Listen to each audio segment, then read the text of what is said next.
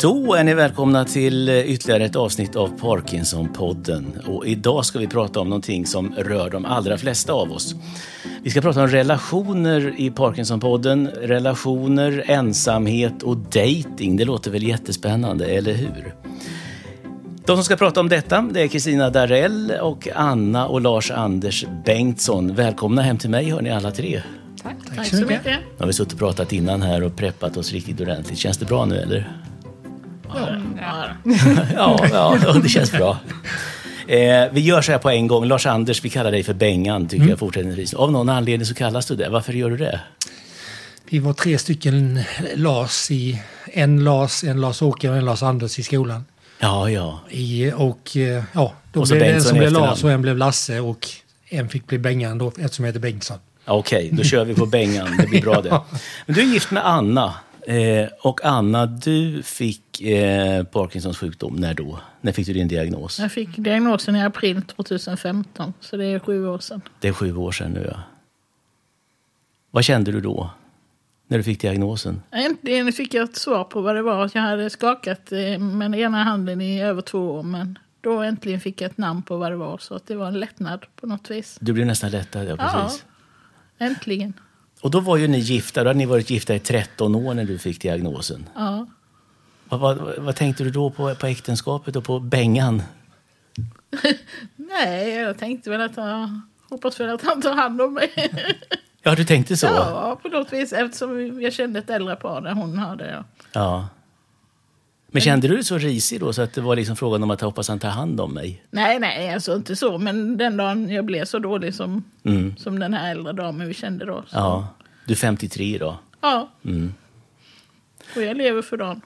Ja, precis. Ja, men det är ju så det funkar. Vad, vad kände du eh, då när det hände, nu, när Anna fick diagnosen?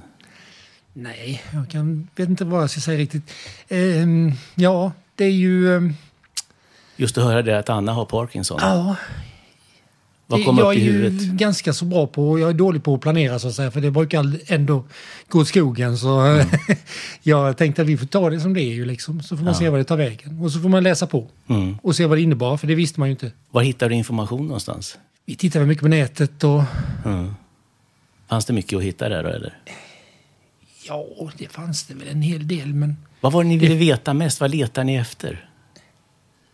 kommer jag inte ihåg riktigt. Det, Du får hjälpa honom på traven, Anna. Ja, Det var väl alltså, om man kunde se något mönster, alltså vad som hände sen. Men det har vi förstått att det är jätteolika. Ja, man ville se vad, prognosen, liksom. Ja, vad händer precis. efter ett år, två Ja. år, tre år och så vidare. Men det finns ju inget svar på det egentligen. Nej, nej.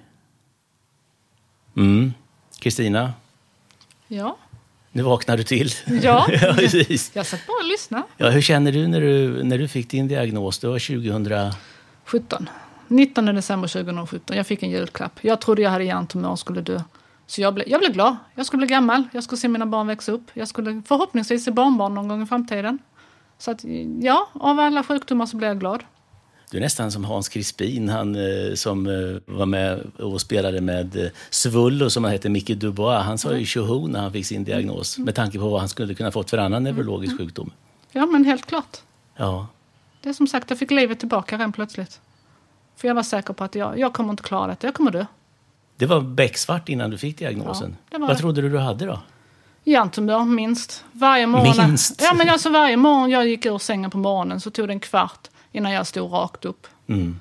Vänsterfoten gick alltid, drog alltid den i golvet, när den nu fungerar. Torka håret så stannar handen mitt på huvudet. Alltså, det fanns oändligt många saker som inte fungerar i min kropp. Du har precis fyllt 50 ska vi säga också. Ja. Mm. Men du, eh, din man då, då, som du hade på den tiden, såg Mm. inte han vad som höll på att hända med dig? Eller barnen? Jo, barnen sa, de sa ingenting. Min man tjatar på mig att gå till läkare. Och ju mer han tjatar på mig, desto mer envis blev jag.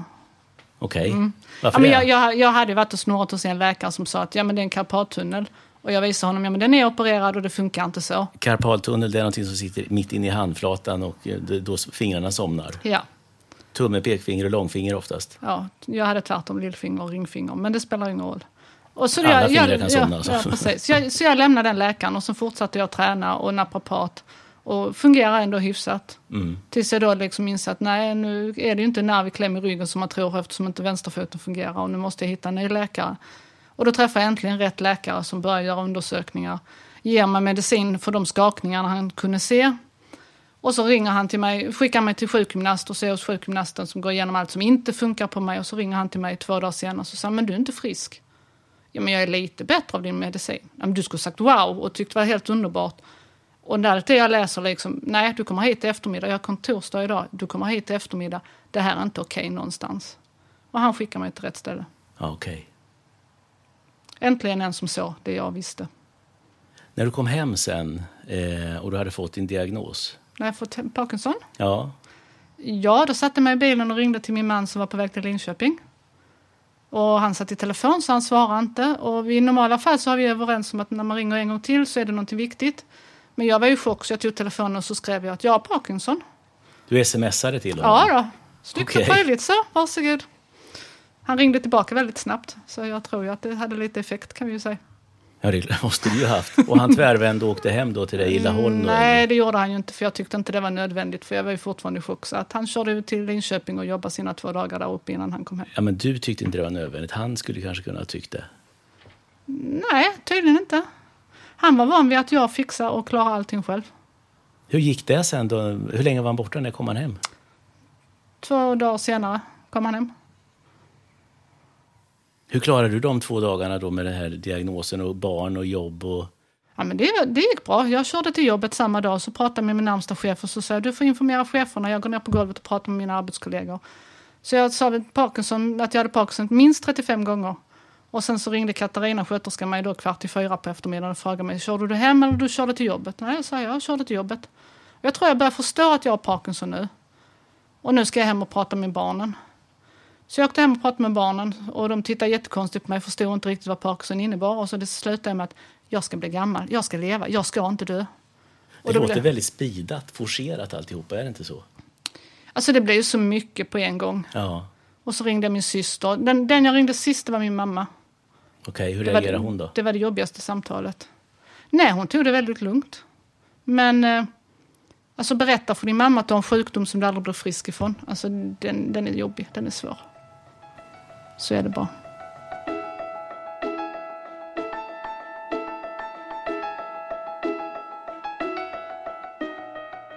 Det är Parkinson-podden du lyssnar på idag och vi sitter eh, i, hemma hos mig i mitt kök och spelar in idag faktiskt i Halmstad. Jag har Kristina Darell här, Anna och Lars-Anders Bengtsson. Och Lars-Anders kallar vi för Bengan istället. Ja, Smeknamn som han fick när han, för många, många år sedan. Och vi pratar om relationer, vi pratar om ensamhet och vi ska prata om dating och såna här saker. Nu har vi hört både Anna och eh, Kristina berätta om när de fick sina eh, diagnoser och så här. Och sen kom vi in på det här med relationen då. Eh, hur har det påverkat er relation, Anna? Då? Alltså, du blev sjuk och det är en, sjuk, en sjukdom som man blir sämre och sämre av allt eftersom åren går. Hur kände du då med äktenskapet och, och Bengan? Nej, jag vet inte. Men kände sådär, alltså, vi har väl alltid tagit det som det kommer och naturligt. Och, så vi skulle väl klara av detta också. Ni verkar så spontant sköna på något sätt. Det har ni gjort hela tiden sen ni kom hit. Liksom. Det, är liksom, det rullar på. Det... Ja, vi är inte någon av oss som krånglar till det utan vi, vi tar det som det är och Ja. tar dag för dag. Och Vad gör du på dagarna? jag har en liten hantverksbod hemma på gården där jag syr och säljer garn. Okej. Det är min hobby och min, re- min eh, vad ska man säga, Terapi Eh, lite. Rehabilitering eller vad så att där trivs jag. Mår Ja, men jag vad lite kul. dåligt så går jag ut i boden och sätter mig och syr och så mår jag bra. Vad skönt. Har du några kunder då som kommer också? Ja då, men det är öppet för fler. Ja, okej. Vad heter det? Lillekulls hantverk. Lillekulls hantverk. i Sim- Gården heter Lillekull så att, eh, Och det, vad, det är, vad ligger i Sverige? i Simlångsdalen. Det låter Simlångsdalen, det är så fint namn på något sätt. Det är något Astrid Lindgrenskt över det hela då. Det är mysigt. Vad säger du om den där uh, hantverksgrejen nu? Är du där också och tittar lite grann? Hjälper du till där Bengan eller? Jag hjälper ju till med jag har ju, att bygga och, och jag, är så, jag hjälper till lite också. Du Om är man öppet behöver. nu, Ja, jag jag är var öppet. Ja. iväg. Ja. Sålde lite också. Jaha, du hade uppe... det Stod, vad kan du om eh, sånt? Ja, lite grann sådär. Jag kan ju inte så att säga utföra det och inte tekniken men eh, materialen och sånt kan jag ju lite grann om. Det här med räta navan och sånt där? Nej, den klarar jag inte men lite materialen och sånt där. Ja, okej. Mm, vegan och sådär men Vad häftigt. jag har alltid varit, och jag är av naturen nyfiken så jag är Mm. alltid med i... Nu- Så servar du maskin och så åt mig. Ja, det gör jag också. Ja, det är perfekt. Ja. Vad är det för maskiner du har där? Ja, Jag har många olika. Jag har vanlig simmaskin och jag har overlocker och jag har cover. Och... Det vet man precis vad det är. Ja. Vad är overlocker och cover för någonting? Overlocken använder man när man eh, syr ihop i, med- oftast i stretchtyger då. Så då både syr den ihop zigzaggar och skär av kanten samtidigt. Det låter ju toppen. Ja, det är kanon. Ja, det låter ju jättebra. Cover har man då för att folla upp eh, nederkanter och sådär. Men alltså det gör två raksömmar på framsidan och zigzaggar på baksidan. Så.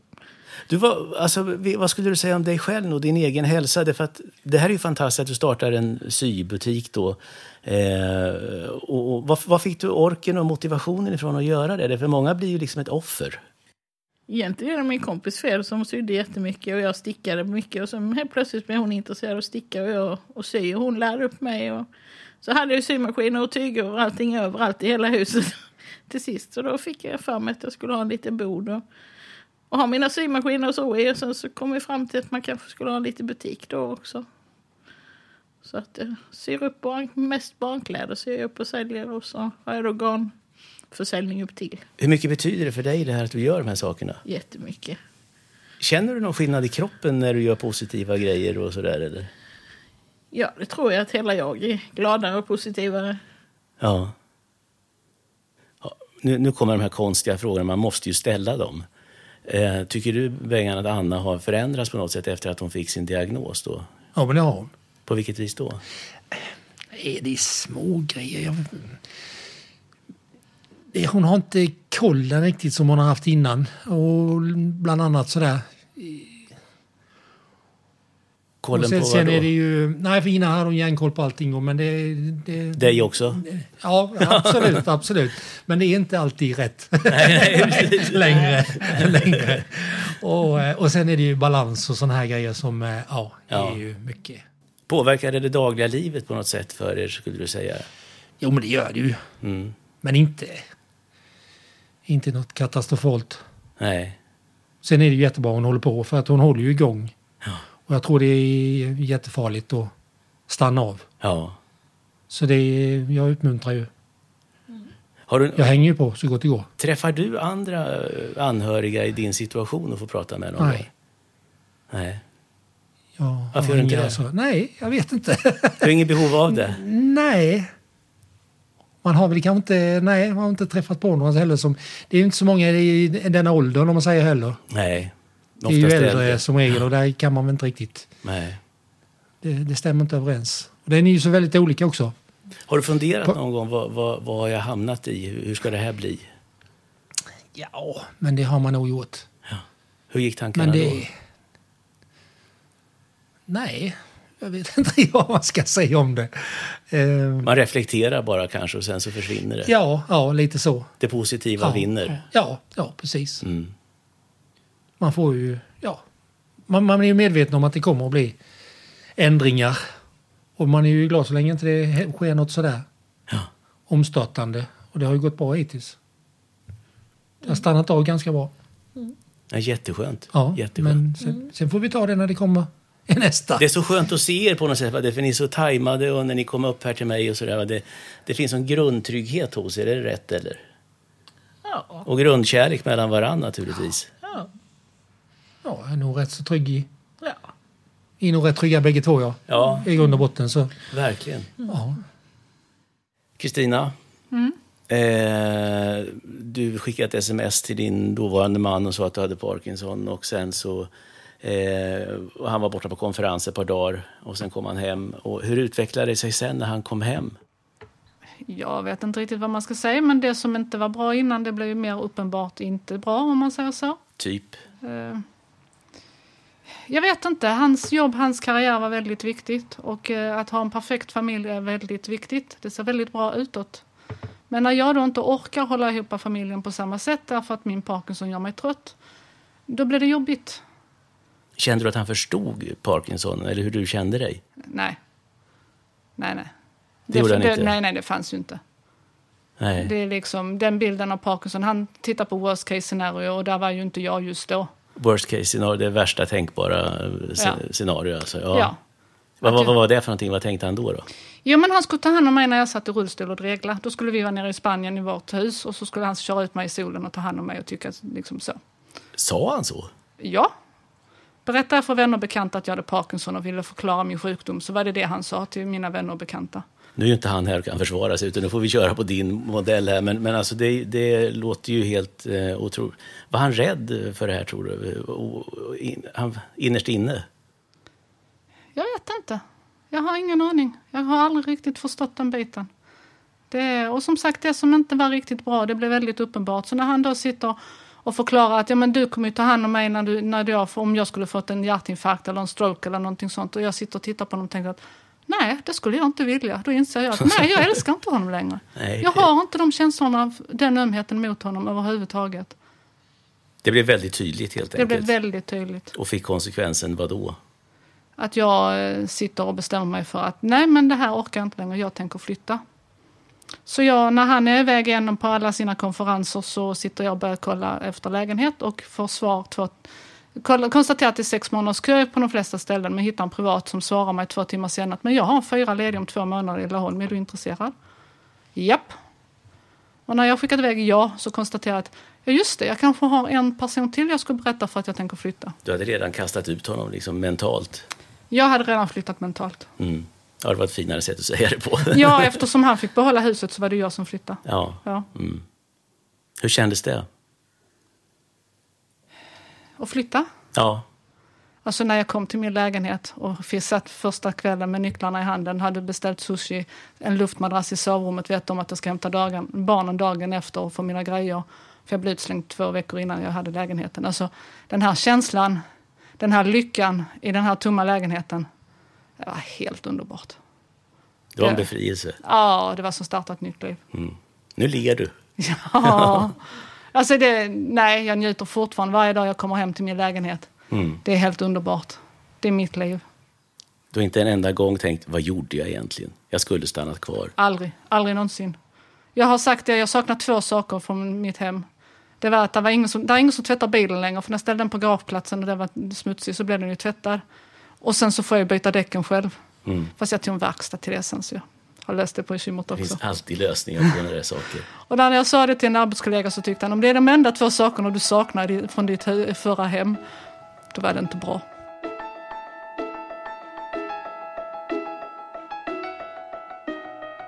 Då är ni välkomna tillbaka till Parkinson-podden som idag spelas in i mitt kök i ett soligt Halmstad. Eh, och här pratar vi om relationer idag, om det här med att hålla ihop när den ena får, pa- parten får Parkinson eller skilja sig. Eh, och sen pratar vi ensamhet och dating ska vi ta också. Kristina Darell finns här och Anna och Lars-Anders Bengtsson finns också här i, i studion, höll jag på att säga, i mitt kök. Det, kän, det känns lite som en studio, gör det inte det? Vad säger du? Jo, Ja. ja. Visst är det så? Ja. jättebra. Eh, nu har vi pratat om det här att du, det, det det är ju diametralt motsatta grejer.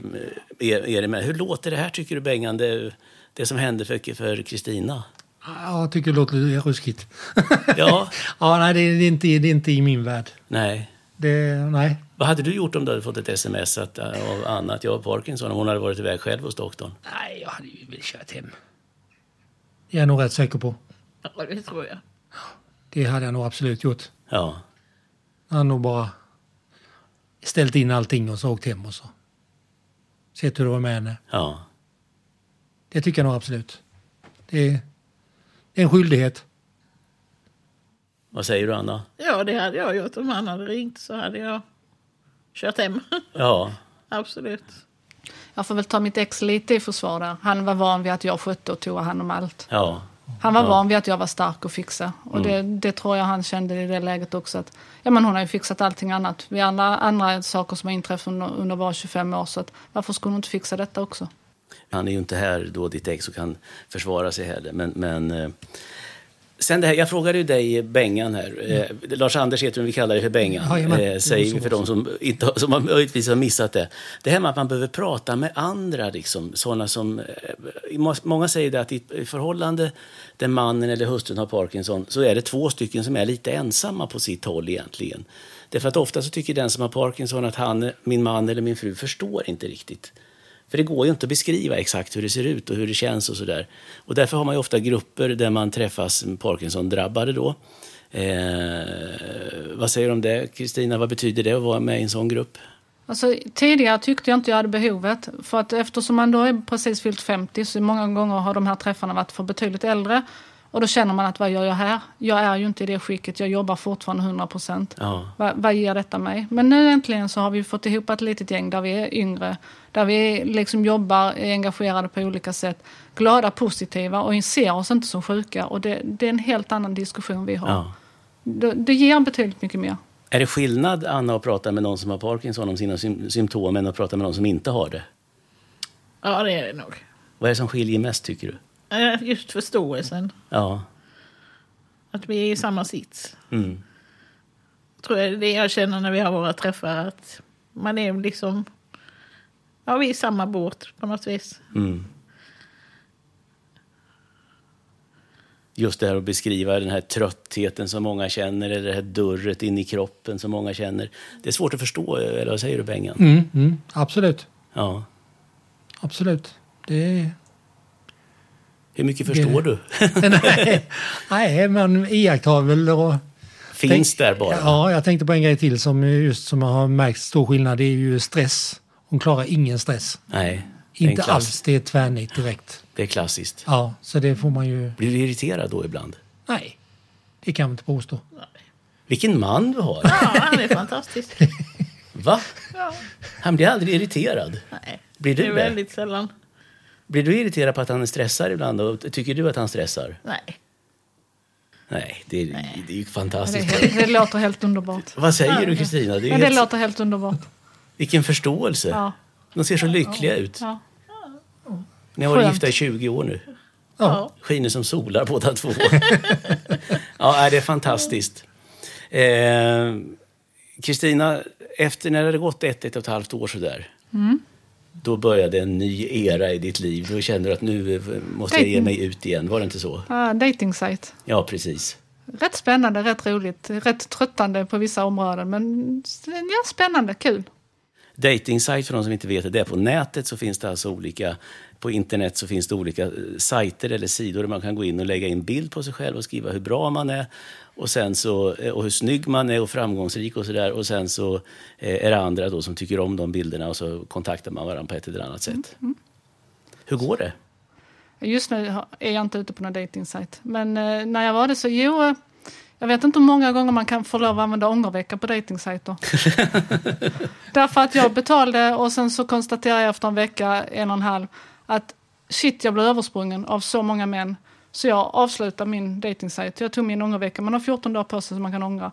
Så då ångrar jag så jag kunde få till, behövde bara betala för den månaden och inte för sex månader som jag kanske hade satt ab- abonnemanget Ah, på. Okej, okej. Då hade jag fått med mig fem, sex män som jag kunde fortsätta skriva med och som jag kunde gå på en dejt ihop med och tycka liksom...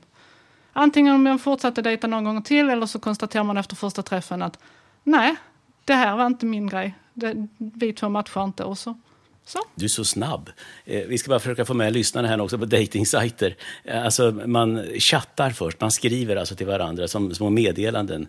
Eh, Hej, jag gillar det jag ser eller någonting sånt där. Och sen kommer nästa och har man tur och så svarar du, visst är det så? ja, Ja. Och sen är det igång. ja, Och sen efter en tid så bestämmer man att ska vi inte träffa... Prata i telefon börjar man med då. ja.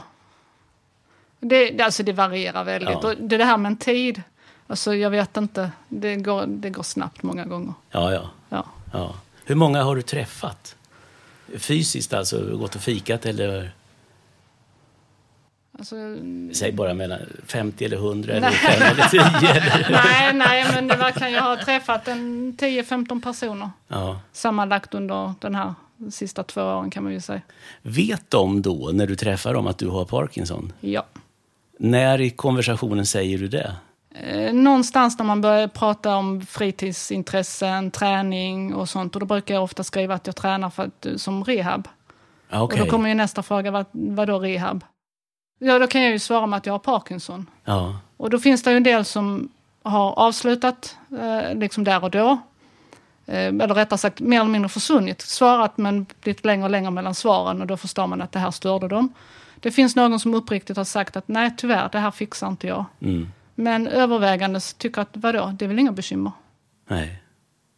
Var du nervös själv någon gång? För att, om du gillade någon lite extra, var du nervös då liksom, att han skulle dissa dig?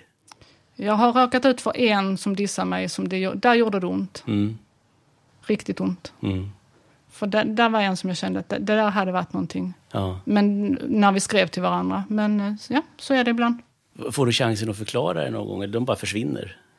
Den här personen han eh, tog kontakt med mig lite senare för han ångrar sig lite och så pratade vi lite igen. Vi tog en fika ihop och sen backade han ytterligare en gång. Och sen när han skrev till mig tredje gången då fick han ju ett litet svar därefter för då tyckte jag att du, eh, du är nog den som har sårat mig allra mest och betett dig mest illa. Mm.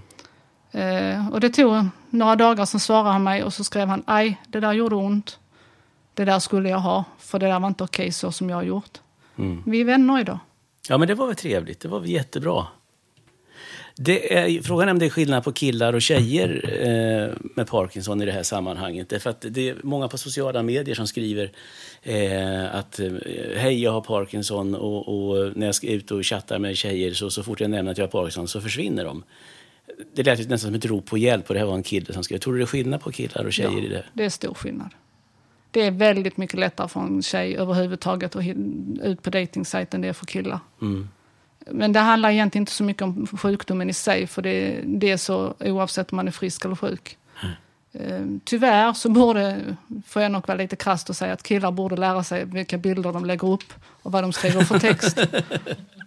De skulle, de, men de skulle ha tagit hjälp av en, en kvinna. Psykolog. Nej, men av, men av en kvinna som hade tittat på bilden. För en del bilder är så konstiga som man bara, men seriöst, har ni sett hur ni ser ut på bilden? Du kan väl lägga upp en där du kanske är lite snyggt klädd eller kammad. Alltså du behöver ju inte styla till dig just för en bild. Nej. Men du behöver kanske inte ta den när du precis vaknar på morgonen, kliver ur sängen och ställer dig framför spegeln och tar foto på dig själv och lägga upp på dejtingsajten. tycker de är jätteläckert. vet du. Då kan det bara bli bättre liksom. Ja, men om du har en sån bild och så kanske du kan ha en där du är lite bättre klädd så kanske det blir lite mer intressant. Är det så överlag att killarna beter sig på det här sättet? Ja, Okej. det är tyvärr väldigt mycket. Nu så. tittar jag på Anna här. Nu är inte hon ute på datingmarknaden Mm, alls. Och, och, och Bengan är ju väldigt prydlig här. Blir du förvånad när du hör... Har du varit på datingsajter någon gång? Nej, Har du inte det? Nej. Hur träffades ni då, du och Bengan? vi träffades på Gammelands. På gammeldans? Ja. Men då måste ni ju vara i 20-årsåldern. Nej. Ah. Eh, Jag har dansat Gammelands sedan jag var 12 och sen ja. Ja. fram och fram och tillbaka. ja. Då var jag och dansade Gammelands och så då var jag egentligen där tillsammans med Bengens före detta. För hon är tillsammans med en kompis till mig. Så att eh, helt plötsligt så stod Bengen där i kväll och sa han hej det är jag som är exet och då fattade jag ingenting. Exet. Och då var ju då Han var ledig vill han säga. Ja, precis. Ja. Available. Och då Ja. blev det så helt plötsligt. Så egentligen kände jag ju hans före detta fru innan jag kände honom. ja. Du var lite trög där. Ja. Vem tog initiativet sen då? Nej, det var nog jag, tror jag. Var det det? Tänk, åh, han släpper jag inte. Ska du, med hem, ska du med hem så ska vi titta på mina stickningar. Eller? Ja, precis. Ja, precis. Ja. Nej, det var dansen som vi hade. För er samman, ja. Mm. Va, vad tänker ni när ni hör det här eh, datinglivet på nätet? Vad säger du, Bengan? Ja, det känns inte som att det är någonting för mig. Nej. Nej. nej, det förstår jag nu. Nej, Mm, Det, det, det, ja, det är klart att nej, det inte det, är. men, men, nej, jag tror Nej. inte. Vad är det som känns jobbigt? Nej, jag är inte så bra på att skriva och sånt där heller så jag vill nog träffa IRL heter det väl idag? In real life. På riktigt, ja. Ja, ja. precis. Det är Det, bättre. ty- ja, Mm. jag tycker nog det. Men det är ju- man ska alldeles aldrig.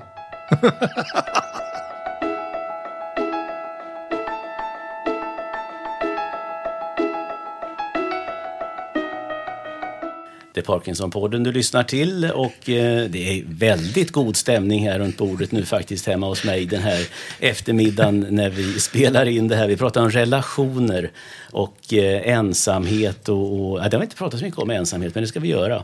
Och dating. Och eh, jag, ska, jag ska gå- komma tillbaka till det här med dating. Här hos mig finns Kristina Darell, Anna och Bengan Bengtsson kallar jag er nu. Jag har kallat till Ja. Lars Andersson många gånger så att nu säger Bengan Bengtsson istället. Det blir jättebra.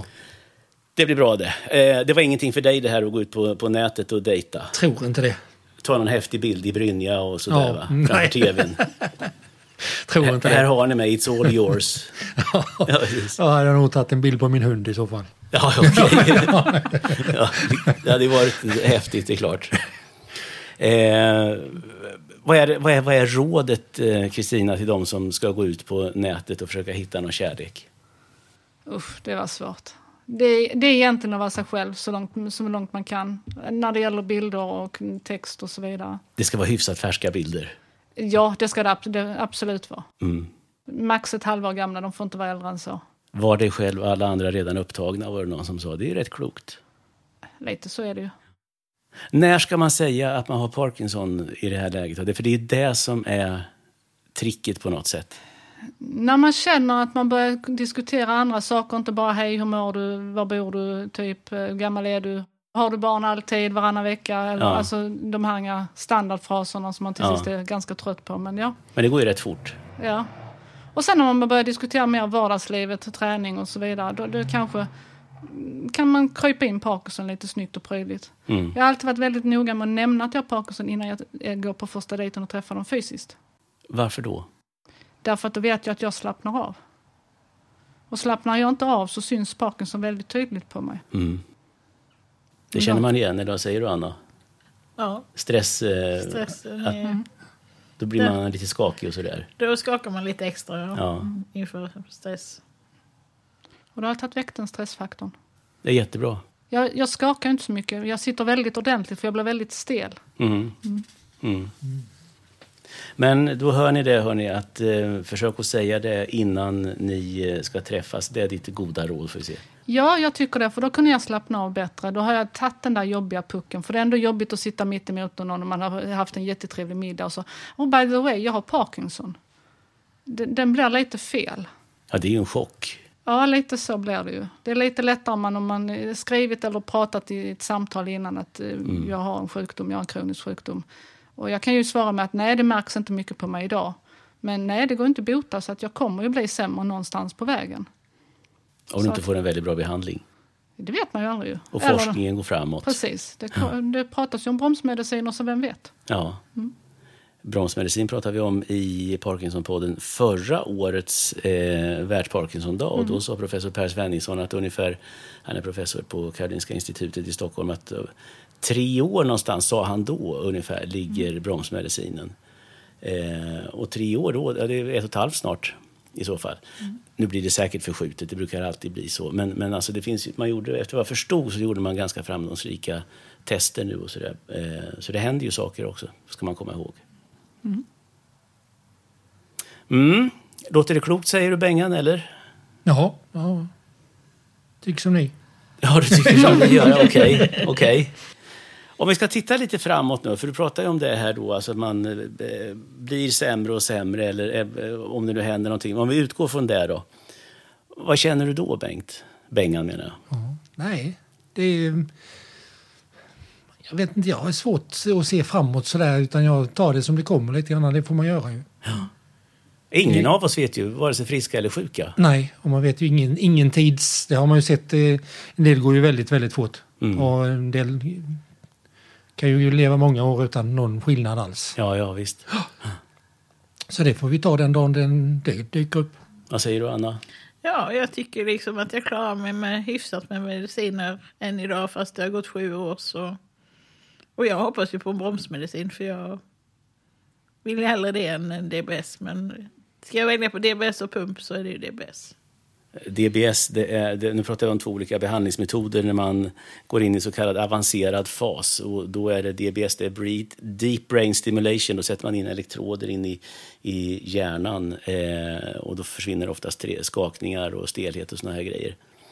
Eh, och det är ett system som är slutet. Sen finns det pumpar också. Då har man en pump eh, vid sidan på ett litet bälte och sen har man en slang in i magen. Eh, men det börjar komma nu i snubblande nära nu att jag förstår att man får, så man kan få subkutant, att man sätter in en kanyl istället under skinnet precis, så man inte behöver göra hål in i magen. Det är väl nästa framsteg vad gäller pumpar, så man slipper det där hålet in i magen i så fall. Mm. Det finns många bra behandlingsmetoder. Men visst är det så att man lever mycket mer i nuet sen man fick den här diagnosen? Ja. Absolut. Ja, bra. Kaching säger vi. till dig. ja, men så är det ju. Ja. Så, På vilket vis verkar, märker du det? Vad tar det sig för uttryck, Kristina? alltså jag planerar ju inte på samma sätt. Nej. Jag jag tar det verkligen som det kommer, tar dagen för vad det är, vad kroppen säger, men idag funkar detta, idag funkar inte detta. Alltså, S- alltså jag- man skalar väck allt det där onödiga måsten. Mm. Det finns så oändligt många måsten när man är frisk och så man inser att varför gör jag det här, varför stressar jag, varför, varför tror jag att jag ska hinna med allt det här? Varför inte bara njuta där jag står här och nu? Vem vinner? Alltså, ja. Mm. Anna? Ja, ja, innan när någon ringde och sa att de skulle komma och hälsa på oss så flög jag ju under som en geu i hela huset och skulle snygga till och dammsuga och fixa. Och det gör jag inte längre för att eh, gör jag det så kan jag gå och lägga mig när folket kommer. För då är jag slut. Då kan de dammsuga åt en när de Ja. kommer. Ja, precis. Det är en stor förändring som jag har haft svårt med men eh, jag har släppt. Det blir nya saker som blir viktiga. Ja. Och jag tar dagen som den kommer och som sagt min sybo det är mitt allt. Jag förstår det. Vi ska prata några ord också om det här med ensamhet. För det är ju ganska vanligt faktiskt att många som får sjukdomen isolerar sig lite grann. Får svårt att, att gå ut och, och gå till gymmet eller gå på ställen där man träffar andra människor och sådär. Jag hörde en läkare bland annat som sa att Eh, han ville ordinera liksom, att man kunde eh, börja med det här, träna, cykla eller vad du då tycker är kul. Eh, och då sa den här eh, patienten, "Nej, men har du ingen tablett istället?